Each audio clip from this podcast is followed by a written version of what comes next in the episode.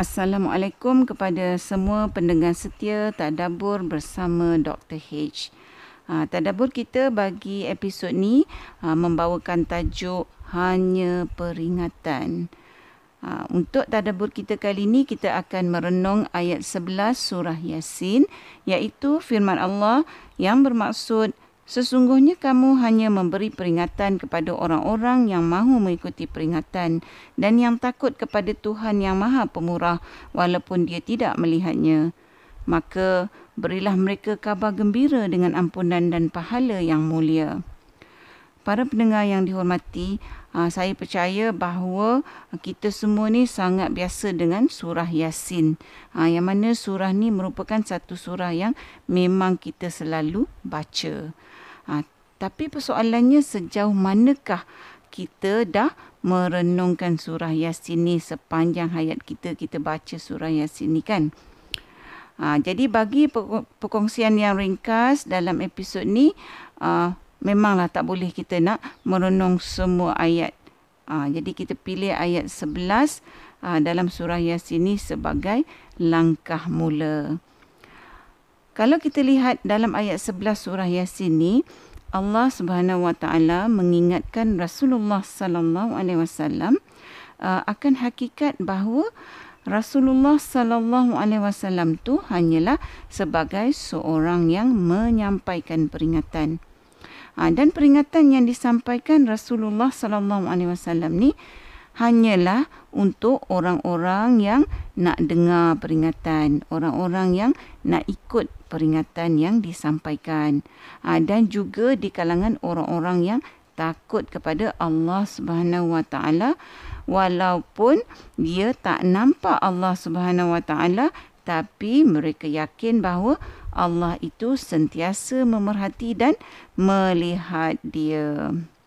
Ha, jadi maknanya orang-orang yang tak mahu menerima peringatan ha, dan orang-orang yang tak takut kepada Ar-Rahman iaitu Allah ha, yang Maha Pemurah maka apa yang disampaikan oleh Rasulullah sallallahu alaihi wasallam tu tak jadi peringatan kepada mereka. Seperti mana dalam tafsir Ibnu Kathir ha, ayat 11 ni uh, bermaksud hanya orang-orang yang beriman sahaja yang akan mendapat manfaat daripada peringatan yang disampaikan oleh Rasulullah sallallahu alaihi wasallam. Baiklah para pendengar, uh, satu contoh yang uh, boleh kita gunakan sebagai misalan bagi orang-orang yang mendapat manfaat daripada peringatan ya, uh, iaitu orang yang memberi peringatan tu adalah ibaratnya seperti guru. Apa yang disampaikan oleh guru tu akan hanya dapat uh, diambil pengetahuan tersebut Ha, kalau pelajar-pelajar tu ha, dia orang memang nak belajar. Kalau mereka merasakan bahawa pengetahuan tu penting.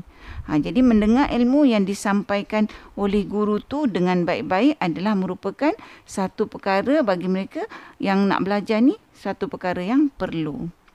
Ha, bagi pelajar-pelajar yang macam ni ha, barulah dia boleh dapat manfaat daripada apa yang disampaikan oleh guru tersebut. Ha, tapi bagi pelajar-pelajar yang tak ambil kisah, ha, yang tak merasakan pengetahuan tu penting dalam hidup mereka, ha, maka tak kisahlah banyak mana pun guru tu sampaikan, itu ha, banyak mana pun yang guru tu sampaikan, ajarkan, ha, mereka tak akan mendapat manfaat daripada pengajaran guru tersebut sebab mereka tak nak ambil peringatan tu. Jadi mereka tutup telinga mereka, mereka tutup hati mereka. Jadi apa yang disampaikan tu tak mungkin boleh sampai apabila Rasulullah sallallahu alaihi wasallam telah menyampaikan kepada kita umatnya wahyu yang disampaikan oleh Allah kepada baginda sallallahu alaihi wasallam ha, maka tanggungjawab Nabi sallallahu alaihi wasallam dah pun selesai ha, yang belum selesai ialah di pihak kita ni yang menerima peringatan ha, jadi siapa yang nak ambil peringatan dia boleh ambil peringatan yang disampaikan oleh Rasulullah sallallahu alaihi wasallam. Ha, siapa yang tak nak ambil peringatan? Ha, kalau dia nak buat tak tahu je, ha, dia pun boleh buat tak tahu saja. Kenapa? Sebab Rasulullah sallallahu alaihi wasallam tugas baginda sallallahu alaihi wasallam hanyalah menyampaikan kepada kita ha, bukan merupakan tanggungjawab Nabi sallallahu alaihi wasallam tu ha, nak pastikan kita ni ha, mesti mengambil peringatan ha, dan bukan juga tanggungjawab Nabi sallallahu alaihi wasallam tu untuk memaksa kita mengambil peringatan yang disampaikan. Ha, jadi kitalah yang buat keputusan sama ada kita nak ambil peringatan yang disampaikan oleh Rasulullah sallallahu alaihi wasallam ataupun tidak. Kita tanyalah diri kita sama ada kita ni uh, juga merupakan orang-orang yang takut pada Ar-Rahman yang mana kita tak nampak tapi kita tahu hakikatnya Allah sentiasa memerhati dan melihat kita. Ha, kalau kita merupakan orang yang takut kepada uh, arahan Allah, maka sudah tentulah kita uh, tergolong dalam orang yang mengambil peringatan. Ha, sebab peringatan tu memberikan kita petunjuk yang membolehkan kita buat perkara-perkara menjalani hidup ni mengikut apa yang Allah arahkan, perintahkan pada kita. Ha, jadi maknanya bila kita ni tak mengambil peringatan yang sampai pada kita, ha, kalau kita tak mengambil peringatan, jadi maknanya kita ni tak termasuklah dalam golongan yang orang-orang yang takut kepada Ar-Rahman, kepada Allah yang Maha Pemurah.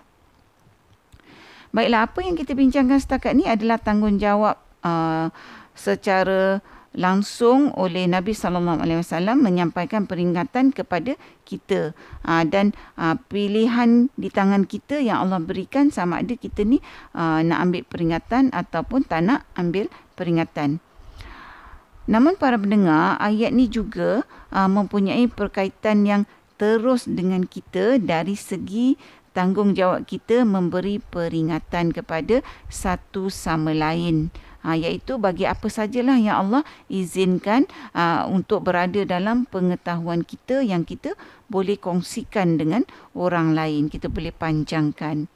Ha, maka dalam konteks ni kita uh, kita ni menyampaikan peringatan uh, kepada orang lain samalah macam Rasulullah sallallahu alaihi wasallam tu uh, menyampaikan apa yang Allah wahyukan kepada kita. Jadi umatnya ni menyampaikan terus uh, dari dari satu uh, uh, generasi kepada generasi uh, seterusnya apa yang kita tahu dan apa yang kita boleh sampaikan.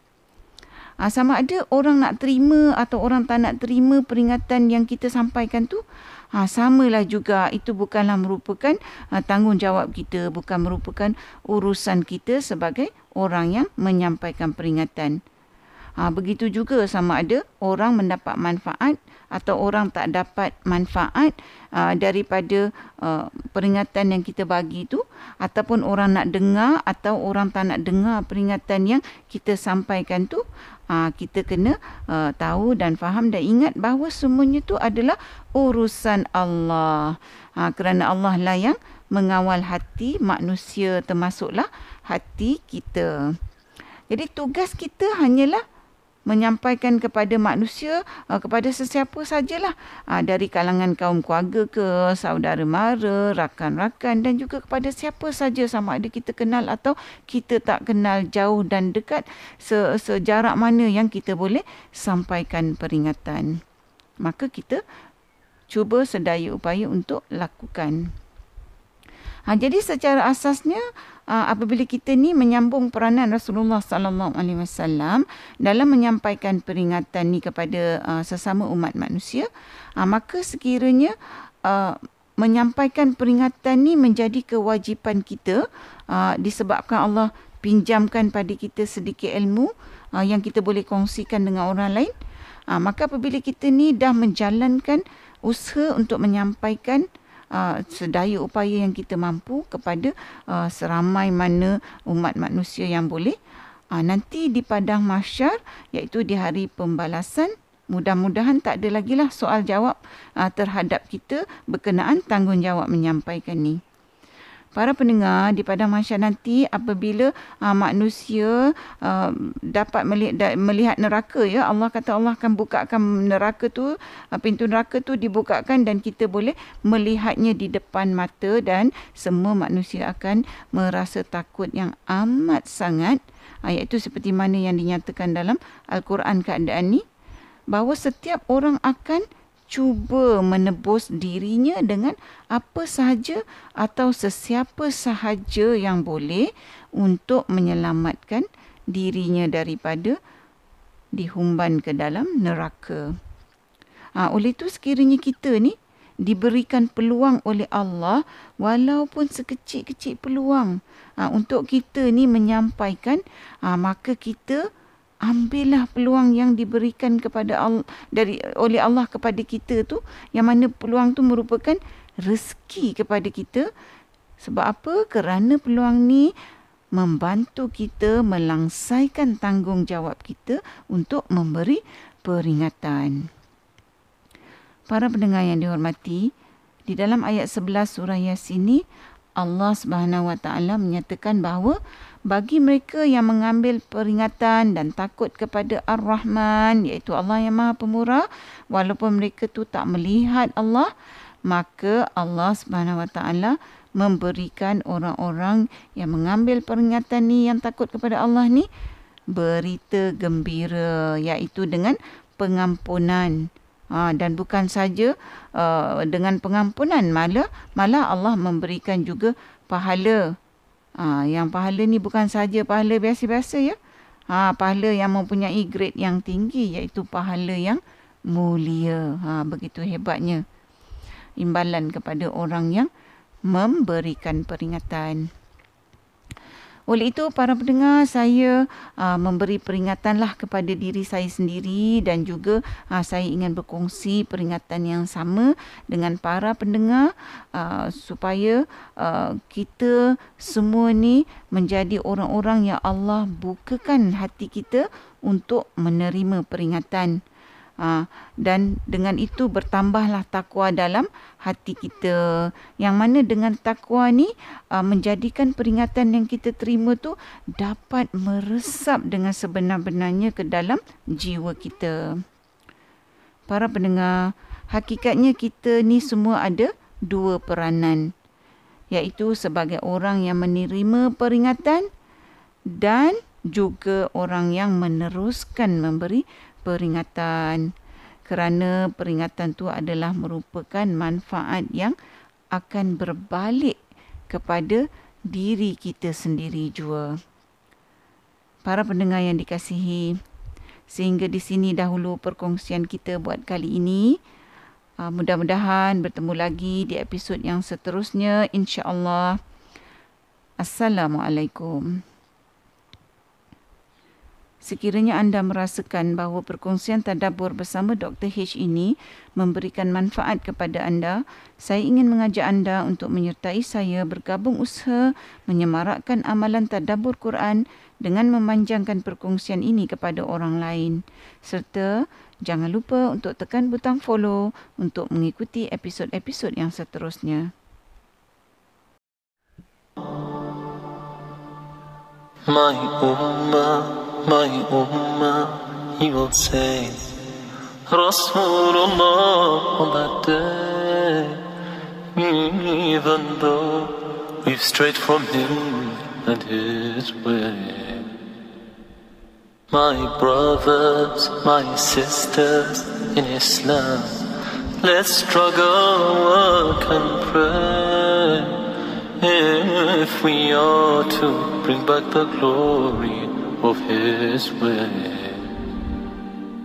يا الله يا رب العالمين يا رحمن يا رحيم يا ربي لدي أمّا